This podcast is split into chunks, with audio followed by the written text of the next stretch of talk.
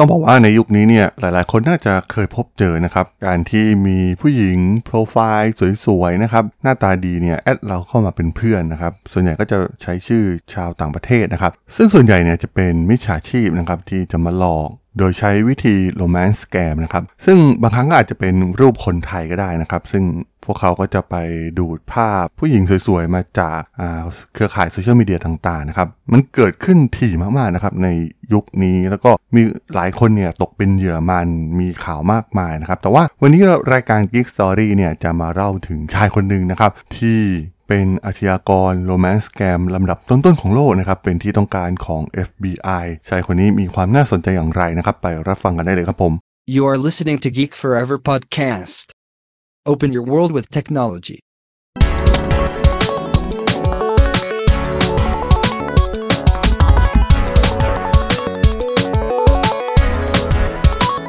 This is Geek Story.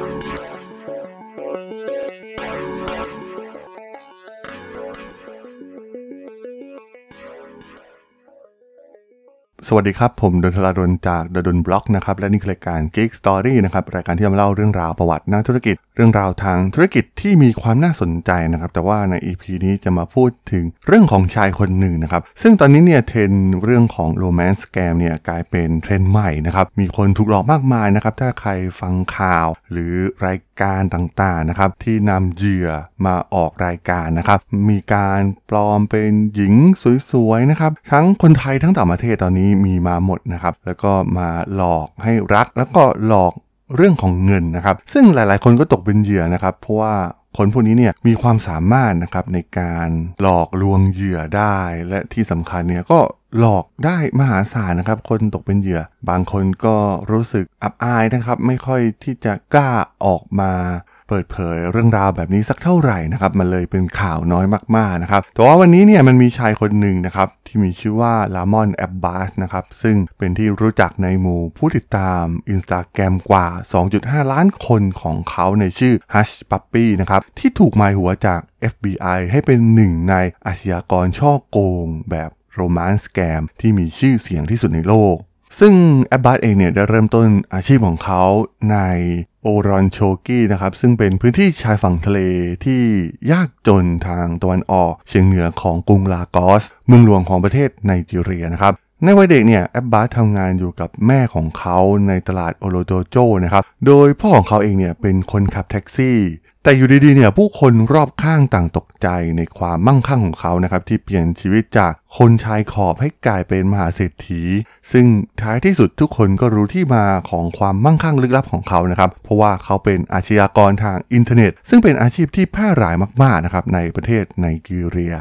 Yahoo Boys นะครับเป็นฉายาที่ ใช้แทนเหล่านักต้มตุน โดยเฉพาะการใช้รูปแบบของ Romance Scam Romance Scam เนี่ยก็คือการหลอกให้หลงรักนะครับ หลอกให้เชื่อว่ารัก หลอกให้เชื่อใจ ให้ความหวังว่าจะแต่งงาน ใช้ชีวิตอยู่ด้วยกันตลอดไป และใช้ความรักนะครับความเชื่อใจหรือความหวังของเหยื่อ เพื่อแสวงหาผลประโยชน์ โดยจะเป็นการหลอกให้โอนเงินหรือทรัพย์สินอื่น ๆ ไปให้นะครับ หลอกให้กระทำผิดบางอย่าง เช่น ขนส่งยาเสพติดหรือสิ่งผิดกฎหมาย ปลอมแปลงเอกสาร เมื่อเหยื่อเริ่มรู้ตัวเนี่ย คนร้ายก็จะหนีหายนะครับ ทิ้งให้เหยื่อเสียทั้งเงิน รวมถึงเสียใจมากๆด้วยนะครับ เพราะว่ามันเป็นเรื่องของความรัก คนร้ายที่เข้ามาหลอกลวงเหยื่อนั้นเนี่ยมักจะใช้รูปภาพของบุคคลอื่นที่ดูดีนะครับ หล่อสวยน่าเชื่อถือ มักใช้ภาพที่มีการแต่งกายดูดีภูมิฐาน เพื่อเหยื่อเชื่อใจจากภาพลักษณ์ที่เห็น ซึ่งเช่นเดียวกับ Yahoo Boy หลายๆ คนนะครับแอบบาสเองเนี่ยก็ได้ขยายขอบเขตของการหลอกลวงมากยิ่งขึ้น เขาได้ย้ายไปยังเมืองกัวลาลัมเปอร์ประเทศมาเลเซียในปี 2014 นะครับจากนั้นก็ไปที่ดูไบในปี 2017 ในเดือนกุมภาพันธ์ปี 2019 เนี่ยเขาได้พยายามฟอกเงิน 13 ล้านยูโรนะครับที่ขโมยโดยกลุ่มแฮกเกอร์ชาวเกาหลีเหนือไปยังธนาคารในมอลตา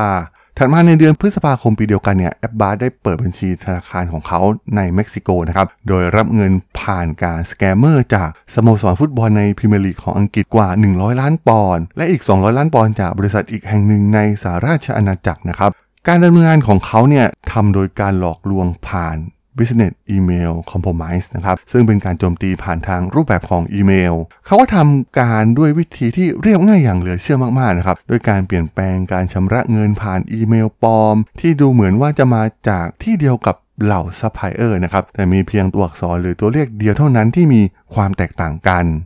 ในอีเมลนั้นสแกมเมอร์เนี่ยจะแสร้งทำเป็นซัพพลายเออร์ที่รอการชำระเงิน ซึ่งจะหลอกโดยการบอกว่ามีการเปลี่ยนแปลงธนาคารนะครับ ดังนั้นการชำระเงินเนี่ยจะถูกโอนไปยังบัญชีอื่นตามรายละเอียดที่พวกเขาให้ไป ซึ่งพนักงานบัญชีที่ถูกหลอกให้คิดว่าเป็นคำขอที่ถูกต้องจากซัพพลายเออร์จริงๆนะครับ และโดยการคลิกเมาส์เพียงคลิกเดียว เงินจำนวนมหาศาลเนี่ยก็มลายหายไปในกลีบเมฆแบบทันทีทันใด การหลอกลวงครั้งใหญ่ครั้งสุดท้ายของแอบบาสเนี่ยเกิดขึ้นในกาตาร์นะครับแอบบาสได้ปลอมตัวเป็นนายธนาคารในนิวยอร์กนะครับเพื่อหลอกลวงล่อเหยื่อของเขานะครับซึ่งส่วนใหญ่เป็นนักธุรกิจชาวกาตาร์เขาได้ใช้วิธีการปลอมแปลงการจัดหาเงินทุนของโรงเรียน โดยปลอมเป็นเจ้าหน้าที่ธนาคาร และสร้างเว็บไซต์ปลอม เพื่อโน้มน้าวให้นักธุรกิจชาวกาตาร์เนี่ยให้เงินกับเขานะครับ ระหว่างเดือนธันวาคมปี 2009 ถึงกุมภาพันธ์ปี 2020 เนี่ย แอบบาสและแก๊งของเขาที่อยู่ทั้งในเคนยา ไนจีเรีย และสหรัฐอเมริกาเนี่ยทำการหลอกล่อเหยื่อได้มากกว่า 1 ล้านดอลลาร์เลยทีเดียวนะครับ เงินบางส่วนเนี่ยได้ถูกนำไปฟอกด้วยการซื้อแบรนด์เนมสุดหรู นาฬิกาสุดแพง และเสื้อผ้าแบรนด์เนมนะครับ ซึ่งแอบบาสเองเนี่ยก็มาโชว์วิถีชีวิตของเขาผ่านแพลตฟอร์มอย่าง Instagram ซึ่งมีผู้ติดตามมากกว่า2ล้าน5แสนคนซึ่ง แก๊งของแอบบาสเองเนี่ยก็เป็นสแกมเมอร์ทั้งหมดนะครับใช้วิธีหลากหลาย แต่โดยส่วนใหญ่เนี่ยก็จะเป็น romance scammer นะครับหลอกเหยื่อในประเทศต่างๆ แล้วก็หาวิธีที่มีความซับซ้อนมากยิ่งขึ้นนะครับในการฟอกเงิน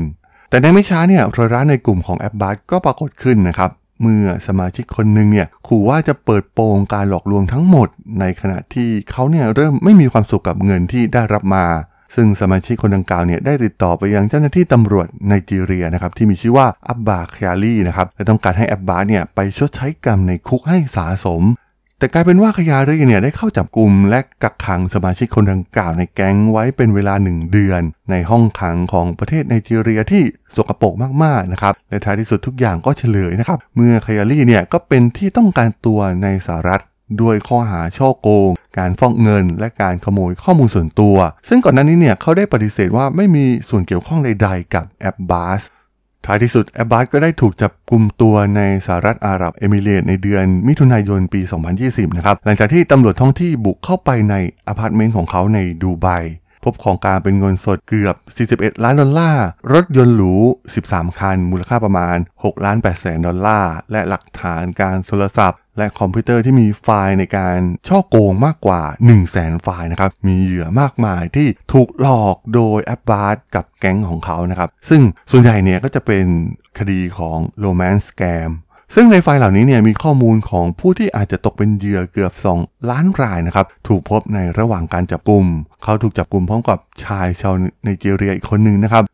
ที่ชื่อว่าโอลาเลคานจาคอบพอลเล่นะครับ หรือที่รู้จักกันในชื่อวูดเบอรี่ก่อนถูกส่งตัวให้กับตัวแทนของ FBI และถูกย้ายไปยังลอสแองเจลิสเพื่อเผชิญกับการพิจารณาคดีในข้อหาฟอกเงินและอาชญากรรมทางอินเทอร์เน็ต ซึ่งก็ต้องบอกว่าเป็นเรื่องที่น่ากังวลมากๆนะครับ ที่ภัยร้าย อาชญากรรมออนไลน์ผ่านอินเทอร์เน็ตเนี่ยได้ทวีความรุนแรงมากขึ้นเรื่อยๆนะครับตามเทคโนโลยีที่พัฒนาขึ้นอย่างก้าวกระโดด ไม่ว่าจะเป็นการมีเทคโนโลยีของบิตคอยเองนะครับที่ใช้ในการเก็บเงิน ไม่สามารถแทร็กตามตัวได้ง่ายๆนะครับก็เพิ่มความสะดวกให้เหล่าอาชญากรในเรื่องการจัดการทางด้านการเงินการฟอกเงินต่างๆ หรือแม้กระทั่งเทคโนโลยีอย่าง Deepfake นะครับในตอนนี้ก็พัฒนาล้ำหน้าไปมาก จนสามารถวิดีโอคอลให้กลายเป็นคนอื่นได้แบบเนียนๆ และอาชญากรโดยเฉพาะเหล่าโรแมนต์สแกมเมอร์เนี่ยก็สามารถหลอกเหยื่อได้ง่ายมากยิ่งขึ้นนะครับ ซึ่งต้องบอกว่ายิ่งเทคโนโลยีพัฒนาก้าวล้ำมากไปเท่าไหร่เนี่ยเราอาชญากรเนี่ยก็พัฒนารูปแบบในการหลอกลวง ช่อโกงได้แบบแนบเนียนมากยิ่งขึ้นเรื่อยๆนะครับส่วนตัวผมเองเนี่ยก็คิดว่าควรที่จะติดตามวิธีการหลอกลวงเหยื่อในรูปแบบใหม่ ๆ เหล่านี้นะครับเพื่อที่เราเนี่ยจะไม่ตกเป็นเหยื่อแบบที่หลายๆ คนประสบพบเจอนะครับที่สุดท้ายเนี่ยอาจจะต้องเสียทั้งน้ำตา และทรัพย์สินเงินทองไปแบบไม่สามารถย้อนกลับไปได้นั่นเองครับผมสำหรับเรื่องราวของแอบบาสหรือ Hush Puppy ใน EP นี้เนี่ยผมก็ต้องขอจบไว้เพียงเท่านี้ก่อนนะครับสำหรับเพื่อนๆที่สนใจเรื่องราวทางธุรกิจเทคโนโลยีและวิทยาศาสตร์ใหม่ๆ ที่มีความน่าสนใจก็สามารถติดตามมาได้นะครับ ทางช่อง Geek Forever Podcast ตอนนี้ก็มีอยู่ในแพลตฟอร์มหลักๆ ทั้ง Podbean Apple Podcast Google Podcast Spotify YouTube แล้วก็จะมีการอัปโหลดลงแพลตฟอร์ม Blockdit ในทุกๆ ตอนอยู่แล้วด้วยนะครับ ถ้ายังไงก็ฝากกด Follow ฝากกด Subscribe กันด้วยนะครับ แล้วก็ยังมีอีกช่องทางหนึ่งในส่วนของ Line add ที่ t h r a d o n t h a r a d h o l สามารถ add เข้ามาพูดคุยกันได้นะครับ ผมก็จะส่งสาระดีๆ พอดแคสต์ดีๆ ให้ท่านเป็นประจำอยู่แล้วด้วยนะครับ ถ้าอย่างไงก็ ฝากติดตามทางช่องทางต่างๆ กันด้วยนะครับสำหรับใน EP นี้เนี่ยผมต้องขอลากันไปก่อนนะครับ เจอกันใหม่ใน EP หน้านะครับผม สวัสดีครับ